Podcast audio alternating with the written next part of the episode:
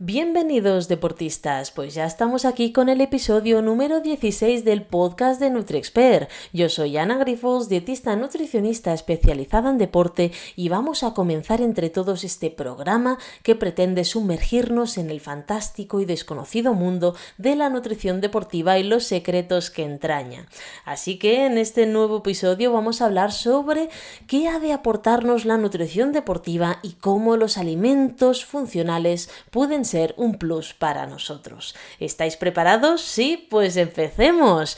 Y es que la práctica del ejercicio físico incrementa el consumo de energía. Por supuesto, a más ejercicio físico, más calorías que necesitamos, pero también más vitaminas, más minerales y más elementos que sean necesarios para ayudarnos a recuperar mejor y a sentir esa vitalidad y tener el máximo rendimiento posible. Es por ello que las necesidades nutricionales de todos nosotros como deportistas tienen que adaptarse a las exigencias del esfuerzo físico que realicemos. Una adecuada alimentación y nutrición deportiva es absolutamente necesaria para un óptimo rendimiento y reducir el riesgo de lesiones y daños fisiológicos pero además también nos va a permitir sentirnos mucho más ligeros y obtener un perfil corporal ideal y adecuado en función a nuestra genética, pero también al deporte que vayamos a practicar. Tener en cuenta que siempre os digo lo mismo y es que al final sí que es verdad que cada uno de nosotros partimos de una composición corporal,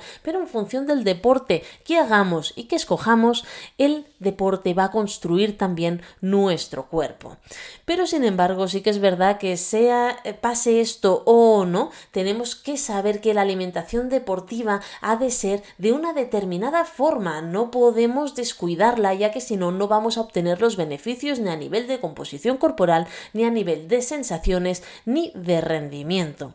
La alimentación deportiva tiene que ser adecuada a nuestro esfuerzo, a las condiciones específicas de esa actividad física que realicemos, sea el deporte que sea, que cada uno tiene unas necesidades únicas y diferentes, también teniendo en cuenta cada uno de esos periodos de actividad, sea pues la temporada de entrenamiento o en plena temporada, en pretemporada, en precompetición, competición, recuperación, descanso después de temporada o descanso entre objetivos que sean muy alargados, ¿no? Cuando una temporada deportiva se alarga mucho en el tiempo, al final también es verdad que escogemos algún periodo, sea de 5 o 10 días para poder descansar dentro de la misma temporada y así poder rendir al máximo de nosotros mismos. Pues la alimentación deportiva se va a tener que adaptar a todas estas situaciones tan diferentes y tan necesarias, ya que si no es así, al final no le estaremos dando a nuestro cuerpo lo que necesita.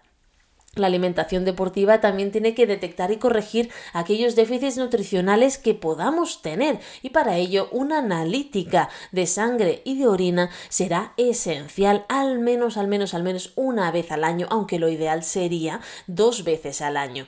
Sí que es verdad que estos déficits nutricionales se pueden ver también en algunas situaciones que el deportista pueda detectar en su día a día. Por ejemplo, ostras, pues resulta que estoy entrenando y, y no tiro, ¿no? Y estas sensación se alarga mm, dos, tres, cuatro entrenos, pues al igual es que algo está pasando, o tengo muchísimo sueño, o estoy muy irritable. Todas estas situaciones que no sean habituales ni normales en nosotros tendrían que hacernos despertar esos mecanismos de alerta y decir, ojo, a ver si resulta que tengo algún déficit y por lo tanto tengo que mirármelo bien para no entorpecer mi salud, porque al final si esto no lo cuidamos acabamos no solamente entorpeciendo nuestro rendimiento físico, sino también nuestra salud y eso creo que ninguno de nosotros lo que es lo que queremos, al menos yo no lo quiero y creo que ninguno de vosotros tampoco. También la nutrición deportiva ha de introducir en nuestra dieta aquellos alimentos y elementos específicos que contribuyan a incrementar o mejorar las prestaciones personales de cada uno de nosotros como deportistas y también de eliminar de la dieta o reducir a la mínima expresión posible aquellos alimentos que puedan causarnos molestias fisiológicas según cada uno de nosotros. Fijémonos que hay personas que no son alérgicas y sin embargo el deporte que nos pone en situaciones muy bueno, nos sensibiliza más, para que nos entendamos, puede ser que algún alimento le siente mal. Y no es que sea una persona alérgica o intolerante, es que simplemente con el deporte se ha sensibilizado y es mejor ese elemento o ese alimento que has detectado que no te va bien, apartarlo en periodos donde sabemos que vas a hacer deporte.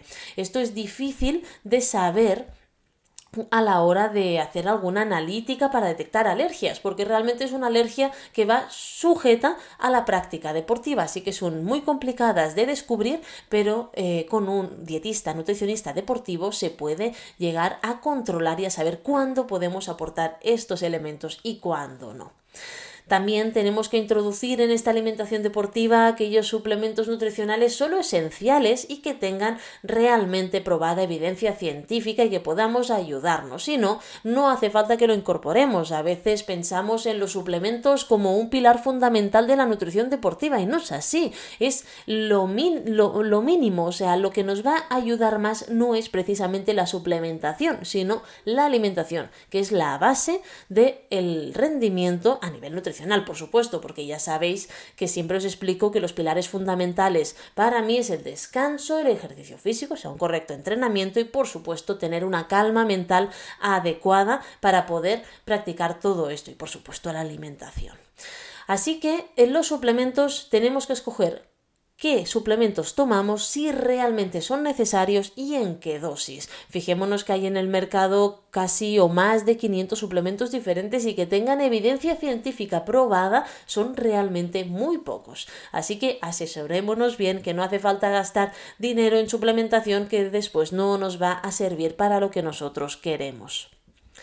Estas cinco premisas que hemos hablado son, son las que nos van a ayudar a, a mejorar nuestras sensaciones deportivas, a mejorar el rendimiento, pero también la salud, para que el día a día de la competición podamos haber conseguido no solamente ese peso, composición corporal ideal, sino que además nos sintamos fuertes y que podamos seguir con este estado físico y de competición durante muchísimos años, porque creo que todos nosotros lo que queremos es mantener este estado de forma el máximo tiempo posible y no solamente que sea algo pasajero porque resulta que nos hemos hecho daño. Fijémonos que las, cuando tenemos alguna carencia nutricional no es suficiente basarnos en una alimentación convencional. Y aquí es cuando hay un tipo de alimentación que cobra importancia. A veces más que suplementación externa o química, hay algunos alimentos que pueden ayudarnos a suplementar o a llegar a esos, a esos requerimientos de vitaminas y minerales sin necesidad de suplementación. ¿Sabéis cómo se llaman estos alimentos? Pues precisamente se llaman alimentos funcionales. Estos alimentos son alimentos naturales a los que se les ha añadido, modificado, extraído algún nutriente o ingrediente para hacerlos aún más interesantes en nuestra día a día y en nuestra salud y para los deportistas al final realmente pues cobran una, una importancia muy grande. Por ejemplo, eh, una lista de ingredientes funcionales y ese potencial de, de su actividad puede ser la siguiente. Unos de los que más eh, se usan son, por ejemplo, los péptidos, ¿no? que tienen un efecto beneficioso frente a la, a la, hipertensión. También las isoflavonas de soja, que se ha visto que reduce el riesgo de ciertos tipos de cáncer y reducen los síntomas de la menopausia en mujeres eh, a las que ya se les ha retirado el periodo. Y luego algunos minerales, por ejemplo, fijaros una, unas bebidas enriquecidas en calcio, que por lo tanto mejorará la absorción de calcio de esa persona y retrasará la aparición de la osteoporosis, incluso puede ser que nos ayude a prevenir lesiones. Otros tipos de ingredientes pueden ser los ácidos poliinsaturados, que se ha visto que reducen el riesgo de enfermedades cardiovasculares. Otros podrían ser esteroles de plantas que ayudan a inhibir la absorción de colesterol. Por ejemplo, aquí tendríamos el, el, psilum o la fibra del arroz rojo que se ha usado muchísimo complementándolo con yogur, por ejemplo, para aumentar la cantidad de fibra y de esta manera reducir la absorción de colesterol intestinal. Luego tenemos otros, eh, otros ingredientes como flavonoides, carotenoides, vitaminas antioxidantes como la A, la E o la C, que sabéis que me gustan mucho usarlas en el deporte, que estos elementos pues, protegen frente a ciertos tipos de cáncer, pero además protegen frente a los radicales libres que liberamos con la práctica del ejercicio físico. Así que si el ejercicio físico mm, en, en exceso nos puede llegar a oxidar estas vitaminas, estos carotenoides, que es la vitamina A, pues nos ayuda a protegernos frente a, bueno, a estas agresiones que el deporte le provoca a nuestro cuerpo. Pero es que además también nos ayudan frente a la, a la, prevención, frente a enfermedades cardiovasculares. Y luego tenemos algunos que todos nosotros hemos escuchado, como los probióticos o los prebióticos, que la diferencia entre ambos es que los probióticos contienen microorganismos vivos beneficiosos para nuestra flora intestinal, que al final ayudan a colonizar el, nuestro intestino con flora bacteriana saludable, y luego los prebióticos, que es el alimento de esta microbiota intestinal. Todo esto mejora la flora intestinal y nuestro estado inmunológico, porque la primera barrera inmunológica es precisamente la de nuestro intestino y por eso lo tenemos que tener lo más sano posible.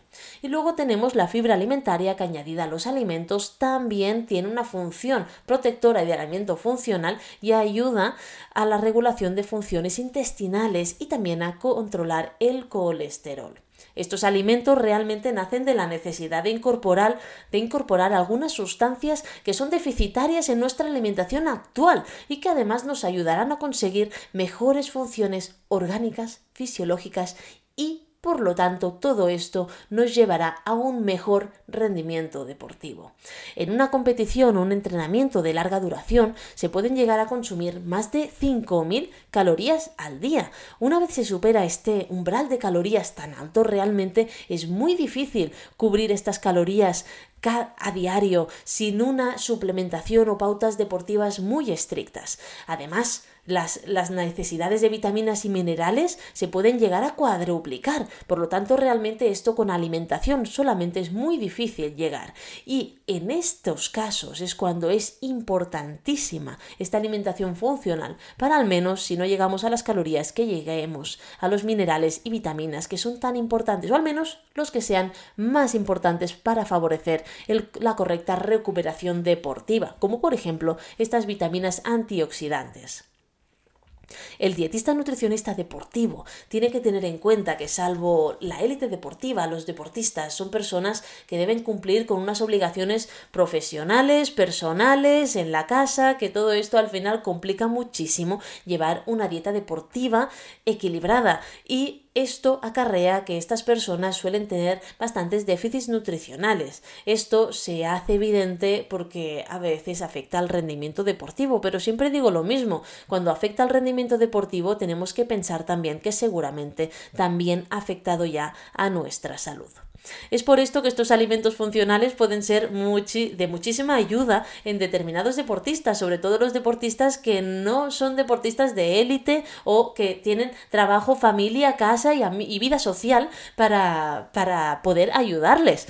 Y fijémonos que de esta manera, sin, sin, sin llegar a, las a la necesidad de suplementar con eh, una suplementación química, podemos usar esta alimentación funcional para conseguir todas estas estos requerimientos elevados que tenemos. Además, la verdad es que hoy día tenemos alimentos funcionales de todos tipos, desde alimentos que están enriquecidos con vitaminas, alimentos enriquecidos, por ejemplo, un zumo enriquecido con vitamina C, alimentos enriquecidos con calcio, como la leche vegetal enriquecida en calcio. Luego tenemos también complementos que llevan omega 3, los yogures con omega 3, y luego otros que llevan otros tipos de sales minerales. Estos alimentos no se les puede llamar, los alimentos funcionales no se les puede llamar ni complementos, ni suplementos, ni ayudas energéticas. Son alimentos que pueden ser incorporados dentro de una dieta convencional y que como tienen un mayor aporte nutricional, ayudan a cubrir nuestras necesidades, las necesidades que nuestro organismo necesita sin tener que ingerir una mayor cantidad de alimento, porque ya contiene este extra dentro del mismo alimento. Por ejemplo, una taza de, leche nos aporta 264 miligramos de calcio, pero una taza de leche enriquecida en calcio, que esto se convierte en alimento funcional, nos puede aportar hasta un 20 más. Así que imaginaros que realmente no estamos hablando de cantidades despreciables, sino de unas cantidades muy interesantes para nosotros. Los avances en la, en la aplicación a nivel comercial de estas técnicas de alimentación funcional son ya, hace algunos años que se hace, pero sin embargo eh, todavía se está investigando muchísimo. En Japón, en, el, en 1980, fue cuando se iniciaron todo este tipo de alimentación funcional, así que podemos decir que realmente fueron los japoneses mm, hace más o menos 40 y no hace ni 45 años que descubrieron que añadiendo algunas sustancias a los alimentos podían mejorar su funcionalidad y de aquí que se le llame alimentos funcionales. Bueno, al final sí que es verdad que hemos llegado actualmente a un conocimiento industrial y científico que nos permite la fabricación de una gran cantidad y variedad de estos alimentos con garantías de que sus propiedades y efectos están avalados científicamente por organismos de probado reconocimiento internacional realmente. Los productos y derivados lácteos como leche, yogures, quesos han sido los primeros alimentos a los que se le introdujeron algún componente y a los que se transformaron en, alimentos funcionales. Tenemos mm, muchos ejemplos, los más usuales son la leche desnatada, a la que se le ha extraído la grasa, esto sería un, elemento, un alimento funcional, la leche sin lactosa, que se le añade la enzima lactasa para romper estos enlaces de lactosa para personas que sean intolerantes y de esta manera que lo puedan consumir, también es un elemento funcional. Los yogures a los que se le añade la fibra, ¿no? Aquí tenemos el ejemplo, por ejemplo, de la o el danacol, que se le añadía algunos elementos fibrosos que ayudaban a bajar el colesterol. Bueno, pues todo esto realmente hoy lo tenemos extrapolado a muchísimos y diferentes alimentos en los que ya tenemos no solamente los lácteos, sino otros que ya podemos obtener estos beneficios extra de estos alimentos, de estos ingredientes que transformándolo en alimentos funcionales, pues nos dan muchísimas, mm, muchísimos beneficios a nivel de salud y además nos permiten llegar a este extra que necesitamos los deportistas eh, de más debido a la gran carga de ejercicio que solemos hacer. Además, la modificación de las grasas de los alimentos es objeto de muchos nuevos alimentos. Fijémonos que hoy día existen ya huevos que tienen omega 3, que se dijo y hicieron algunos estudios científicos donde se veía que de esta manera se ayudaba a regular el colesterol, ya que el omega 3 ayuda a regular el colesterol. Luego tenemos margarinas que ya no tienen grasas trans ni grasas de palma, margarinas también con esteroles vegetales que nos ayudan también a regular el colesterol y una gran variedad de productos a los que se le han eliminado o modificado total o parcialmente las grasas. Todos estos alimentos funcionales, eh, junto a nuevos conocimientos en nutrigenética, nutrigenómica, realmente permiten al dietista elaborar dietas mucho más personalizadas, tanto individualmente como para determinados grupos de población. Y uno de ellos es el de los deportistas, tanto de élite como recreacionales, a los que cada vez más se puede perfilar su alimentación más de forma más individualizada y más enfocada a su día a día, a cómo son ellos, a su forma de absorber los alimentos, para realmente conseguir esos objetivos deportivos marcados. La estrategia para, para poder crear un alimento funcional se planea sobre alguno, algún objetivo concreto, como por ejemplo, pues oye, introducir un nutriente nuevo que tenga eficacia comprobada científicamente. Por ejemplo, el omega 3 sabemos que previene la inflamación, ayuda a regular la inflamación y además ayuda a controlar el colesterol. Bueno, pues si lo añadimos a un alimento que, por ejemplo, a bebidas vegetales, pues una persona que tenga el colesterol descontrolado, si toma esta bebida vegetal enriquecida en omega 3, podrá beneficiarse además de regular el colesterol. También pues se puede aumentar algún nutriente interesante que ya sea existente, ¿no? Como os he explicado en el, calcio, en, el en el caso del calcio en los lácteos o bebidas vegetales, para prevenir osteoporosis, reducir riesgo de lesión, así que esto también es algo a tener en cuenta. También eh, puede Mm, ayudar, o sea, que sea un alimento que compite con la absorción de otro nutriente. Por ejemplo, los fitosteroles, ¿no? Esta fibra alimentaria que se añade a algunos alimentos y que lo que queremos con él es ayudar a combatir el colesterol y que no se absorba y de esta manera bajar los niveles sanguíneos de colesterol. Y luego también la sustitución de nutrientes. Pues oye, mira, cambiamos los azúcares simples por edulcorantes artificiales y de esta manera reducimos el contenido calórico de los alimentos pero sigue teniendo este sabor dulce. Así que estos son diferentes opciones que tenemos. Em, hablando del tema de la fibra, ¿no? Estos alimentos enriquecidos en fibra, pues tenemos, por ejemplo, los cereales del desayuno, ¿no? Que se le incluye el salvado de trigo para aumentar la fibra, o los panes, que se usan harinas integrales o salvados de cereales integrales. Luego las galletas elaboradas con harinas integrales y también cereales, cereales integrales. Eh, productos eh, proteicos a los que se le añada fibra de cereal o de soja o de frutas o de guisante para aumentar la cantidad bueno, de fibra que consumamos. Esto, por ejemplo, se ha hecho mucho con las proteínas vegetales, que no solo son proteínas y grasas, sino que en este caso tenemos más bien proteínas y fibras. Luego, eh, la mermelada se les puede añadir fibras de frutas y oligosacáridos para que tengan una textura bueno, más fibrosa y además eh, puedan ayudar a controlar también cierto grado de colesterol. Sin embargo, recordemos que hay algunos de estos alimentos como la mermelada y las galletas o cereales de desayuno que hay algunas opciones que no son saludables. Yo, por ejemplo, la mermelada pues casi prefiero evitarla y hacer una compota de manzana natural simplemente poniendo una manzana al microondas o al horno o en una cacerola y dejar que el propio azúcar de la manzana la convierta en una compota natural, que con un poquito de canela está fantástica, ¿vale? Así que realmente sí que es verdad que podemos obtener muchos beneficios de muchos de estos alimentos, pero hay algunos que no porque se le añada algo o se diga que es funcional, es saludable. Así que tenemos también que diferenciar que no siempre lo que sea funcional tiene por qué ser saludable. Entonces, actualmente se le da muchísima importancia a los alimentos funcionales, sobre todo en nuestro grupo de población deportiva.